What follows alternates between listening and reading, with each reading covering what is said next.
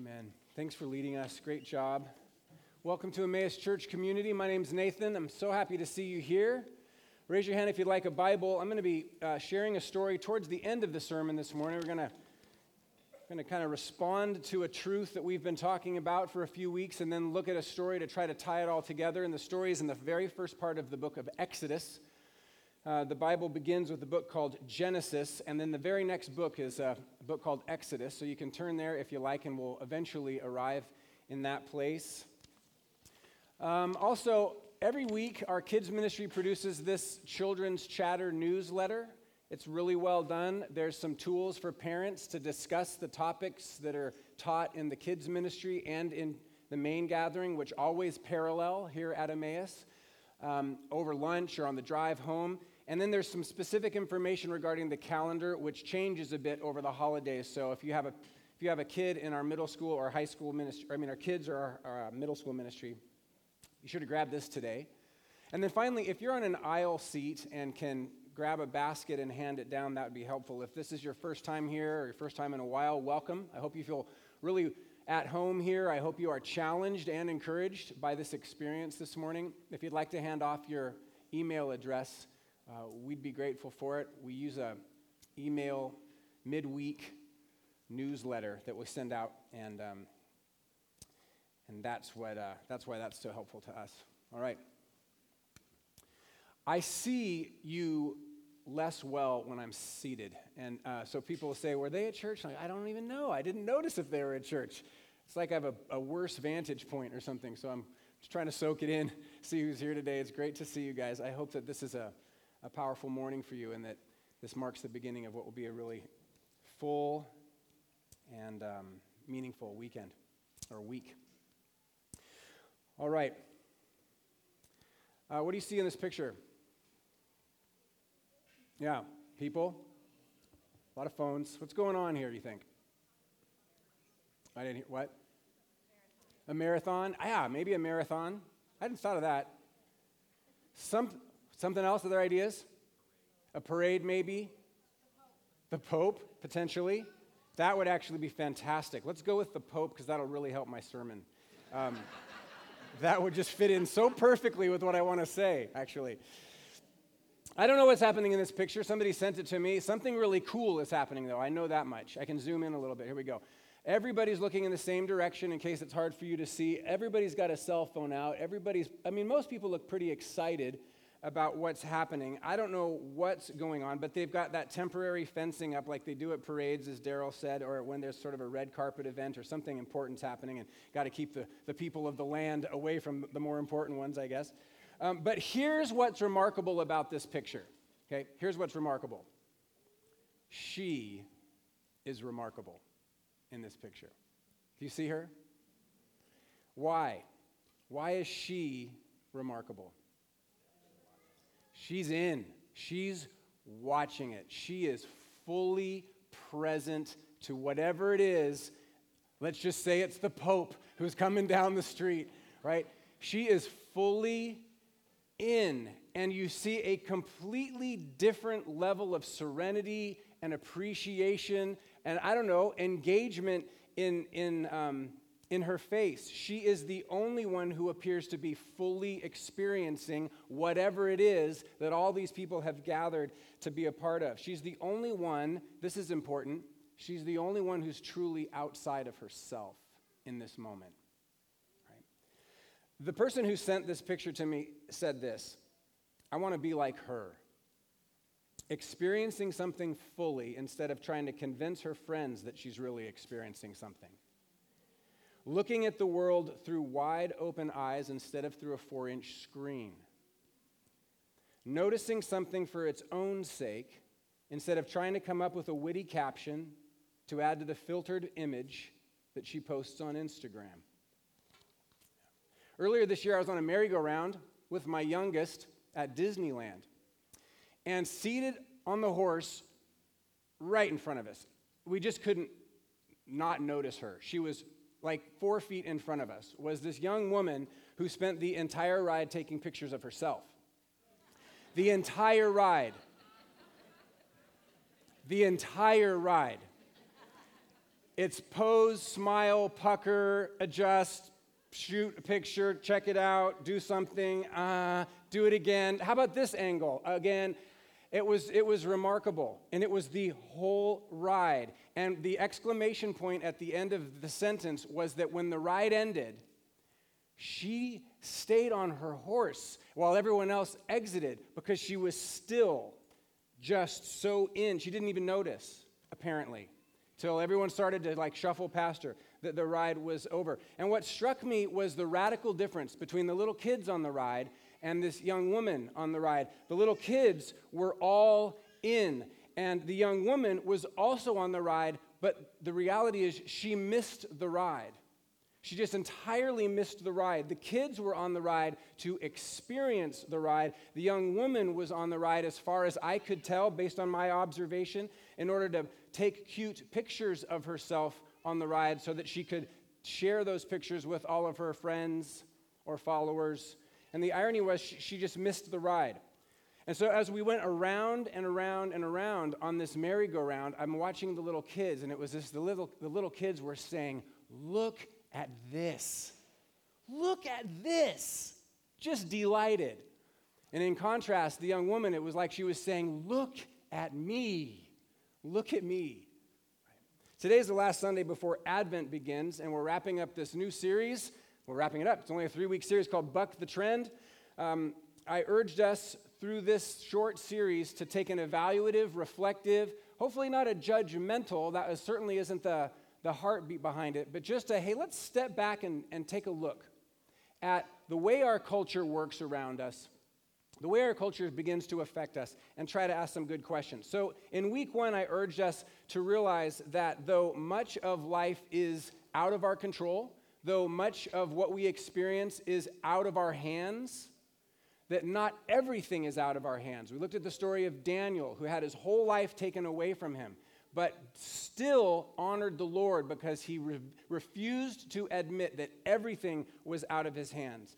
There are some cultural expectations that should be soundly rejected. In other words, we should buck the trend. And the way I suggested that we approach that is to rebel against unhealthy cultural trends, which we have a long history of doing, but more than that, or in addition to that, to create a better alternative going forward. Not just to rebel against, but then to create a better way forward. Last week, we took this one step deeper and we considered one of the most central teachings in Scripture, which is when God says to the people of Israel, Be holy as I am holy. In other words, we're to buck the trends, not just to be different, but in order to be holy, to grow into the image of God, which is the image in which we were created, not to conform any longer to patterns, behaviors, rituals of this world, but to be transformed by the full um, devotion to God. So, unwritten, we looked at unwritten cultural rules last week, like busier is better. Busier is a sign of actual success. Or bigger is better. And, and we simply said that these need to be carefully evaluated. These are, um, these are infiltrating our lives in a way that we, we have a really difficult time recognizing because we're swimming in this water of the culture. But when life is too busy, we have no time for reflection. And when life is too big, we have no room for others, no room to help others with our budgets, with our time. Today, I want to go directly at the core of what we've been talking about. Just go directly at what I think is the core issue. Because we cannot only be satisfied with evaluating our culture and pointing out what's wrong with things out there. That would be an incomplete treatment of this issue. We must also look honestly and deal decisively with ourselves. We must be courageous enough to look inward and deal well, deal honestly, deal uh, gracefully but truthfully with what's wrong in here as well, with, with our hearts. The people of God have always been called to reject sin. The people of God have always been called to reject godlessness. And one of the things that makes Jesus so challenging is that he applies that big message to me, to me, to the individual more than anyone. He says, You know what your real problem is? It's not the government, right? It's not your neighbor, it's not your boss, it's not the religious institution, right? It's you, it's your selfish heart. That's your real problem. And the ultimate reason I have come to the world is to deal with that, with your selfish heart, with this sin problem. So here's the plan this morning. I want to look at this issue of selfishness. If we just say selfishness, then um, we, we already have an ability to set that aside and say, that's not me. We've developed that. Because since we were little, we were told, don't be selfish. So I'm going to try to speak about, I'm going to try to look at selfishness through three different lenses and see if those lenses reveal the selfishness that I have, the selfishness that we have, maybe in a way that's a little bit more clear, honest, and hopefully ultimately more helpful. First, let's consider this idea of selfishness through the lens of our culture's ever expanding view of sexuality. Okay, we'll just get right at that to start. You guys ready? Could it be that at least part of what's affected trends in our culture, like the sexual revolution of the 1960s, like the explosion of industrial pornography in the 1980s, like all the safe sex campaigns of the 1990s, and the current fascination with the definition or redefinition or choosing of gender, could it be that at least part of what's driven these trends is a desire to separate our sexuality from any kind of outside authority over our sovereign self? Could it be that it might come down to something as simple as what right does anyone else have to say anything about my body? This is my sovereign self. It's myself and it's sovereign. In other words, it's the first place, it's the most important. Christians are sometimes criticized for talking too much about uh, sexuality, for focusing uh, too much about sexuality. Um, but that's, frankly, it's kind of a hard position to take from a scriptural standpoint because our sexuality is consistently named as a big part of life throughout Scripture that should be affected by our spirituality. It's a pretty limited spirituality, in other words, that doesn't have anything to say about our sexuality. Wouldn't you agree? How good would that kind of spirituality be for, for us, people who are sexual beings. Now, it's got to say at least something about our sexuality. The problem with Christianity, or the problem isn't that Christianity has something to say about our sexuality. The problem is that we don't want anyone saying anything about our sexuality that we don't like. That's the real problem. And that's because we think we're in charge, right? If you look at selfishness through the lens of sexuality, we sound like a bunch of three year olds who are saying, You're not the boss of me. You're not the boss of me. Second, um, let's look at the issue of selfishness through another lens. Let's look at it through the lens of social media and see if this helps us bring any kind of clarity, right? It's an absolutely huge trend. Um, was talking to somebody recently about how this feels like this trend towards social media, and by that I mean sharing information through really informal, kind of unregulated, really easily accessible means like cell phones, uh, has just sort of enveloped our whole culture. It's almost like those of us who are working with people like we're not even exactly sure how this is affecting us entirely but we know it is affected everything's being affected by this. Dating is being affected by this. Uh, the news and how we get it is affected by this. The political process the presidential campaign totally affected by this. Fundraising is affected by this. Our fitness programs are affected by this. Dinner with your family is probably affected by social media. Everything is including why we take pictures uh, I come from a family that takes a lot of pictures. My mom has done a phenomenal job documenting the story of our family and, and recording it in, in photo albums, and I'm so grateful for that. Forever, it seems that you took a picture in order to remember a moment, right? You would hear people use this phrase, I just want to hold on to that. And so it's your daughter's first birthday party, and it's the first time she's going to try to have some cake, and she, you just want to see that look on her face. And then you want to capture that look. You want to hold on to that look when she tastes that frosting for the first time, right? Now it seems increasingly things have changed a bit, and we take pictures in order to not hold on to the moment, but in order to share the moment with others, which is beautiful, isn't it? That's a great thing. I think that's a really beautiful thing. It's super fun the only way, really, that you can make a great experience better is to share it with somebody else. So, this is a beautiful thing that we, how great is it that you can share a sunset with somebody in another part of the world? I think that's fantastic. How beautiful is it that you can take a picture uh, of like your kid rock climbing with some friends in order to share it with people in another part of the country that also appreciate that? How, how great that you can share that first birthday party experience with your grandparents who live in Iowa or wherever. The problem um, can come, it doesn't always come, but it can come when we're not just taking a picture of a really great, actual, true, real experience, but we're trying to, we slip into trying to sort of fabricate experiences in order to take pictures, in order to share them, in order to make ourselves look cooler than we are. The problem comes when we slip into, in other words, this untruthful pattern of presenting ourselves in a way that's different from our actual self. When, that, when, when our actual self is not presented, but we, we build and engineer and manipulate and create and cultivate this presented self, and that that becomes different from our actual self, well, now we've slipped into a pattern which has always existed. It's always been possible to present yourself in a way that's more favorable than you actually are. But now it's really, really easy and it's really, really common. And so we have a whole culture of people growing up where this is normal. There's like the real me, and then there's the me that I put um, out there for, for everybody to see. Social media doesn't make us selfish, we're already selfish. Social media just is this constant reminder that we can sort of feed into our selfishness by, um, by presenting ourselves the way we want to present ourselves. Forever, if there was a picture of you on, on, on, on the television or on a screen or in the newspaper, it was because somebody else took it.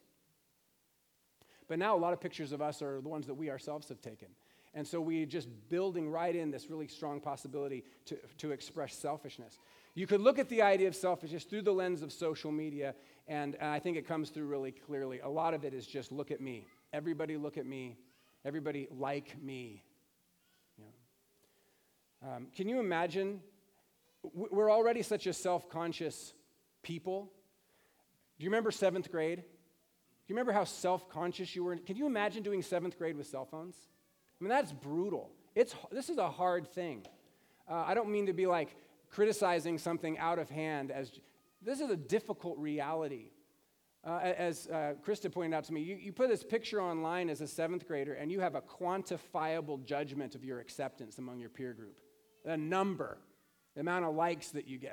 That's really challenging. That would have been hard for me in seventh grade, right?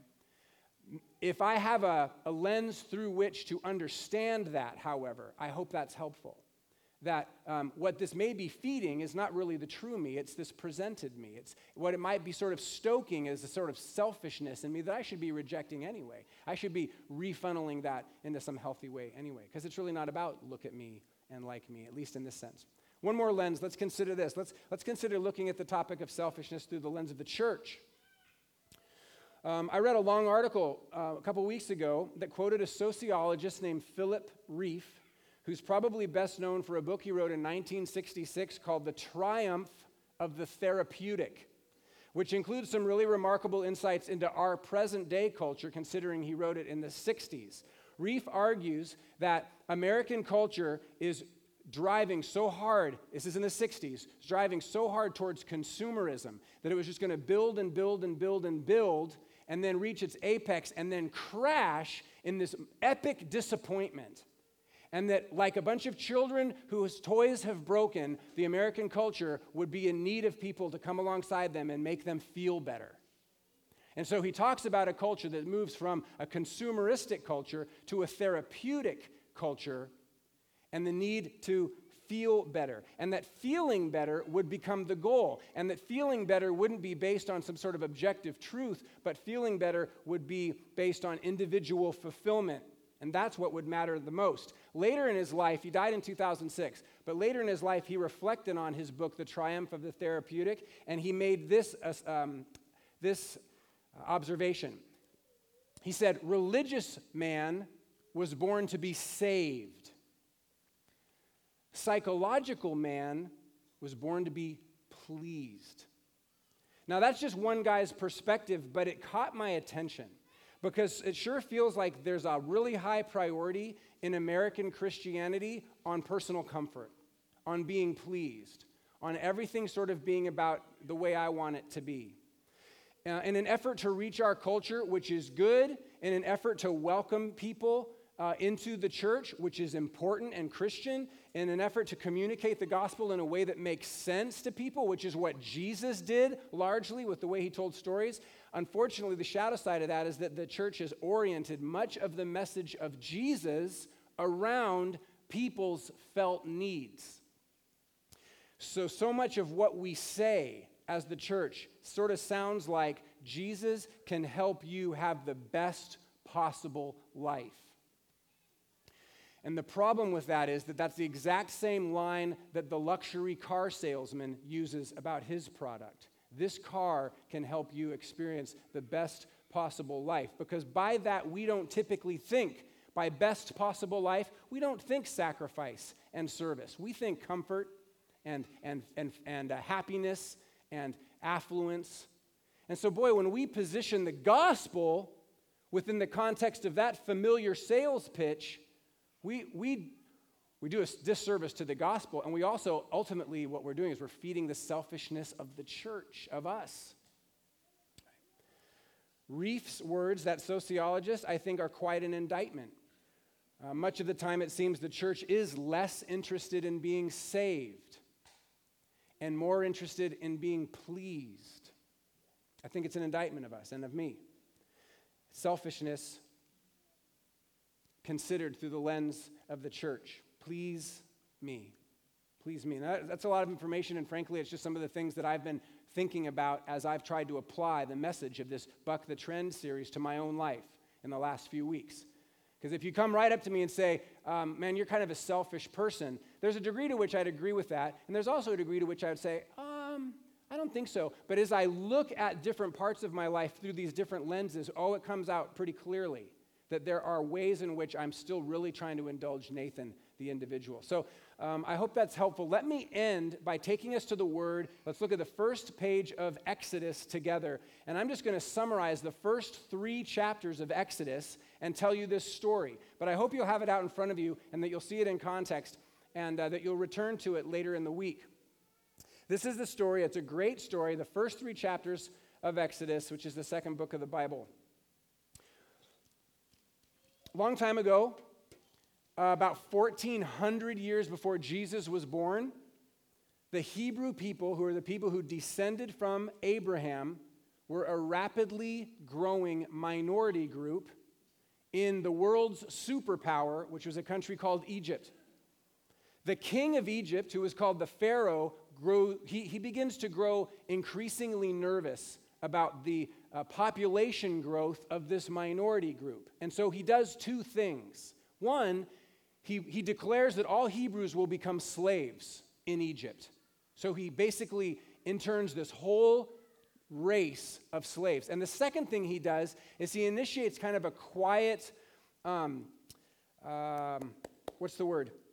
Um, pro- process of, of eliminating the people by saying that the all the Hebrew male children will be killed.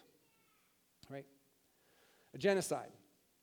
So that's happening, and this young woman, this Hebrew woman, has her third child. She's got a son and a daughter already, and her third child is a son. She knows that under this new law, he is to be drowned. So she hides him for three months. She can't hide him any longer, and so she puts him in a basket and puts him in the Nile River, across the river from apparently where the king's family, the Pharaoh's family, would bathe, which is a pretty bold and risky move. So one day, the Egyptian king's daughter comes down to the river to, to, the river to bathe, and she hears something in the reeds. She instructs one of her attendants to go over and find out what's in that basket. They open the basket, and it's this little Hebrew baby boy. They take compassion on it, but they know he needs to eat, and so he's going to need a wet nurse. Now, the mother of the child, the one that put him in the basket, sent her six year old daughter down to the other side of the river just to watch and see what would happen. She sees the Egyptian women take the baby out and say, What are we going to do with this baby? We need a wet nurse. The little girl says, I know one. I know a Hebrew woman who will nurse this baby. And they say, Great. And they give the baby to her. They, actually, they say, Bring the wet nurse to us. So she goes and gets the baby's mother, who then serves as the baby's nurse for the next period of time. When the baby grows up enough that it doesn't need a, a nurse anymore, the baby boy is given to the Pharaoh's daughter and named Moses and raised as part of the royal family in Egypt. Right? So here's Moses, this Hebrew young man, part of the race that is being enslaved by Egypt, but he grows up with all of the advantages and the luxuries of being part of the royal family. Then one day, when Moses is 20 years old, he does something that changes his life forever. What he does is he bucks the trend. He bucks the trend on a radically personal level.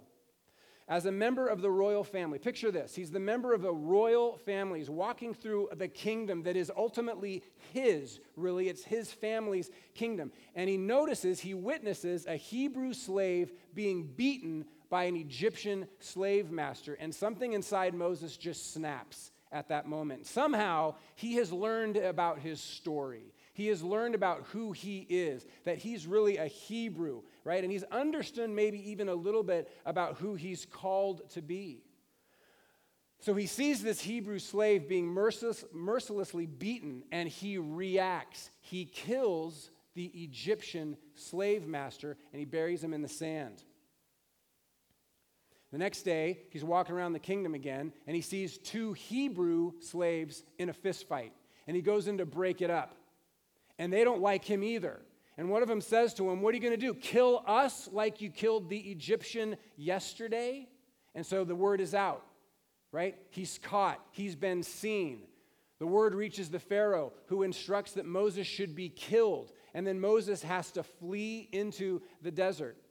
He's not a slave, right? But neither is he really part, truly part of the elite Egyptian class. And he knows it, and they know it. He's demonstrated it by killing a soldier of Egypt. And so he has to run into the desert, where for 60 years, this grandson of the king in one country serves as a shepherd in a foreign country.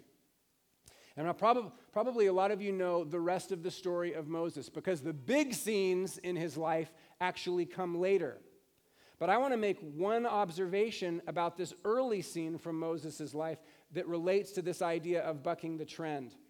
It seems to me that the easiest trends to buck, the easiest cultural patterns to resist, the easiest values to criticize, the easiest behaviors to bash are the ones that are the farthest away from us personally. The idea might make us mad, but frankly, it's not affecting us personally. Those are the easiest ones for us to say, that's terrible, that's wrong, and not get involved with that. The closer trends get to home, the more difficult it is for us to be honest about them. Wouldn't you agree? The more difficult it is for us to navigate a faithful path through these trends, the more difficult it is for us to be in the world but not become part of the world. But the hardest trends for us to reject, the most difficult trends for us to be honest, real, and, and um, faithful about rejecting are the ones which will cost us personally. Those parts of our life that we might think those aren't very good, but everybody else seems to be okay with them, and so they must basically be kind of acceptable. Those parts of our life that if, if we were to push back on them, if we were to make an issue of them, if, if we were to refuse to participate in a system that is dependent upon these trends, it would cost us, and it would cost us on a personal level. Maybe we'd lose friends at school if we actually resisted certain trends. Maybe we'd lose our job if we didn't fall into line with the accepted ethic of the company, right?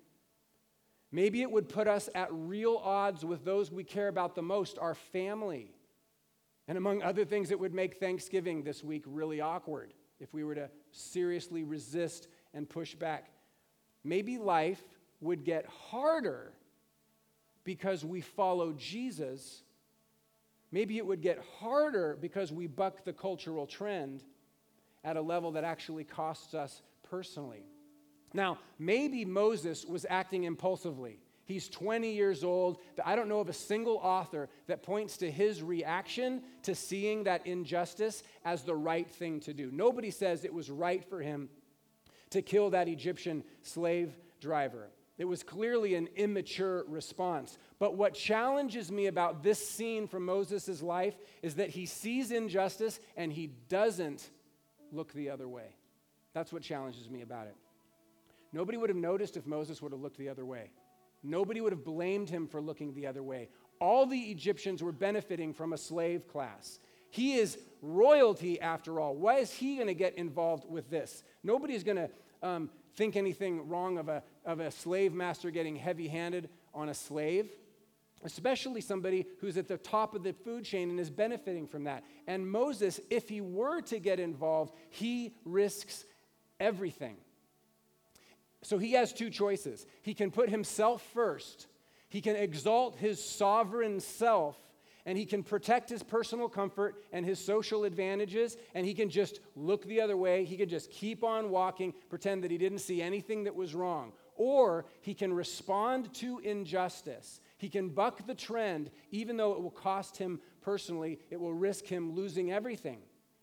He chooses option B, and in one sense, that's exactly what happens to Moses he loses everything. He loses everything. And there are a lot of details in the story, but the truth is that once Moses crosses this line and acts in, against injustice in his culture and acts for the oppressed, life is never, ever the same for him, ever again. From that moment on, his life is marked by exile from power for the 60 years that he's in the desert conflict with power when he returns to Egypt as the leader of the Hebrew people to free them from slavery, and then the relentless pressures of leading all these free slaves as they wander around in the desert for 40 more years. In the end, Moses doesn't even get into the promised land. Right? Angela Henning is writing the curriculum for our kids' classes for this series. And she wrote me this week and she said, she asked a really key question. She said, How real can I get with the kids? I said, What do you mean, how real can you get with the kids? And she said, Well, life gets really hard for Moses, and it stays really hard for Moses. There's no happy ending at the end of this story. I think it's such an important observation. It's important for us to remind ourselves of this that if you push back against the trends of this culture, it will cost you. It has cost everyone who has ever faithfully followed God. Right? You probably remember that the disciples of Jesus don't retire to Mediterranean resorts. That's not part of the story. That's not the way the story ends. They are killed by their own government. Right? It gets hard and it stays hard for those who are willing to confront the culture in its brokenness. There is real adversity from the outside. And bucking trends of a self centered culture ultimately means that we need to address the selfishness that's within as well. It can't just be that and that, it's got to be this too. This adversity that comes from the inside. And that's a decision to resist the selfishness that's within.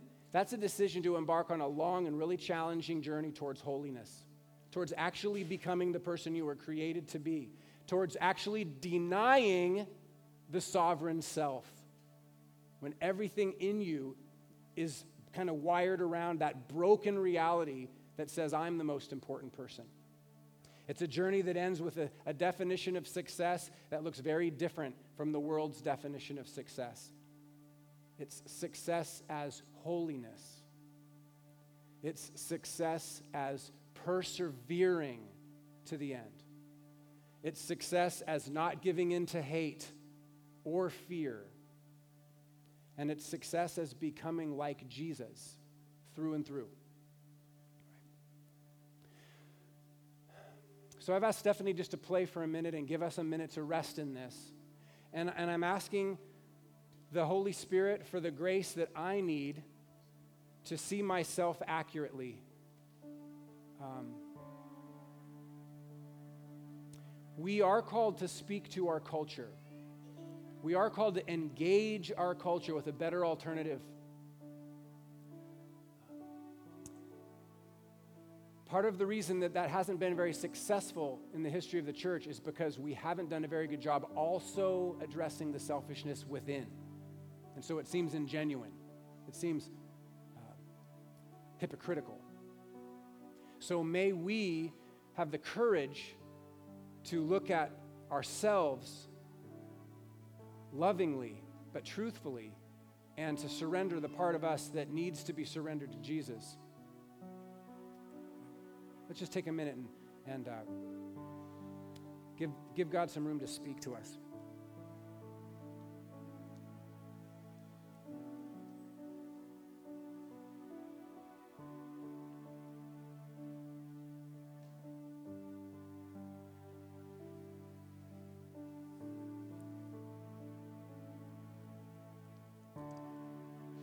What lens do I need to consider looking through? Looking at my life through? Not my own fabricated, presented self, but what's another lens that I should look through in order to see myself in a way that's accurate? For the sake of submitting myself more fully to you and receiving grace that I need to become like you want me to be.